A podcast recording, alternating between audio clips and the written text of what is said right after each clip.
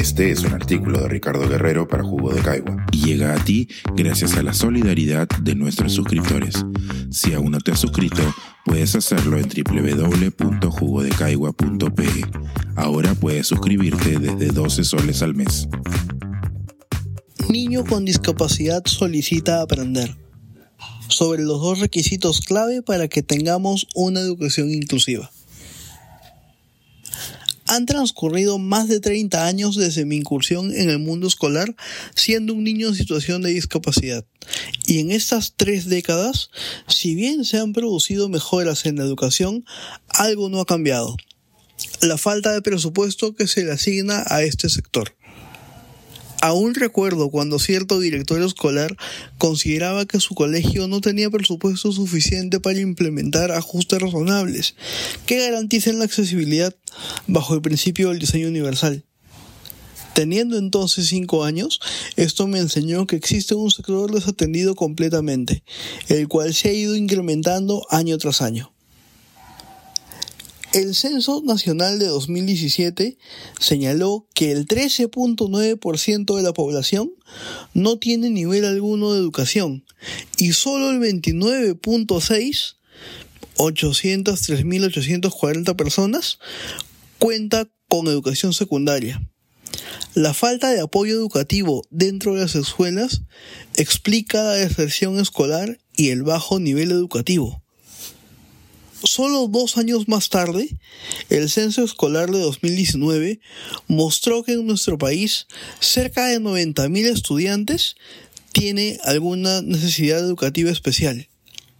De ese total, el 52% son estudiantes con discapacidad intelectual, población que no es atendida por el sector de la educación a efecto de atender las diferentes necesidades educativas especiales, la educación inclusiva busca garantizar el acceso y calidad educativa para todas las personas, sin importar sus características o condiciones.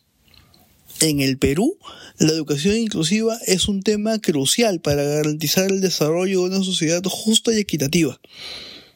En ese sentido, el Ministerio de Educación ha planteado diversos servicios de apoyo educativo con el rol de brindar asistencia a los docentes y a la comunidad educativa en general, para lograr la inclusión efectiva de los estudiantes con discapacidad. La ausencia de estos servicios de ayuda ocasiona que las familias de los estudiantes con discapacidad asuman sus propios apoyos educativos y esto se convierte así en una práctica excluyente, pues encontramos colegios que cobran montos extra para recibir a estos estudiantes. En el presupuesto del sector educativo peruano se asignan recursos para el desarrollo de políticas y programas que fomenten la educación inclusiva. El objetivo es ofrecer oportunidades educativas a todas las personas, incluyendo a aquellas que enfrentan barreras para acceder a la educación, como la discapacidad, la pobreza, la pertenencia a comunidades indígenas, entre otras. Reconozco que luego de más de 20 años de haber terminado el colegio han habido avances.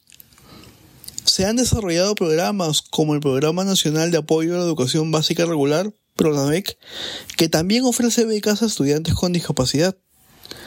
El Programa Nacional de Educación Básica Especial, PRONAVE, el cual se enfoca en garantizar el acceso a la educación básica a estudiantes con discapacidad y necesidades educativas especiales.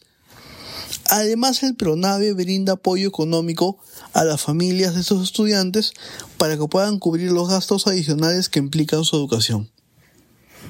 Asimismo, se ha creado el Programa Nacional de Fortalecimiento de la Educación Inclusiva, PRONAFEI, el cual tiene como objetivo mejorar la calidad de la educación inclusiva en todo el país.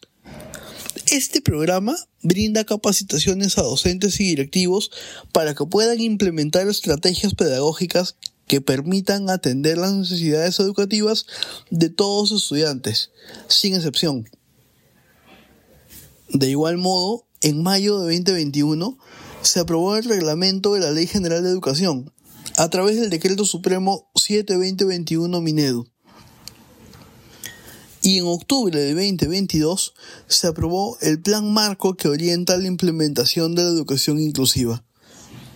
Ambos instrumentos dan pie a la transformación de la prestación de apoyos, es decir, la conformación de los servicios de apoyo interno en cada escuela y servicios de apoyo externo en cada UGEL, la transición de los ANE, servicios de apoyo y asesoramiento para la atención de estudiantes con necesidades educativas especiales, a este nuevo sistema de provisión de apoyos así como la ruta de implementación.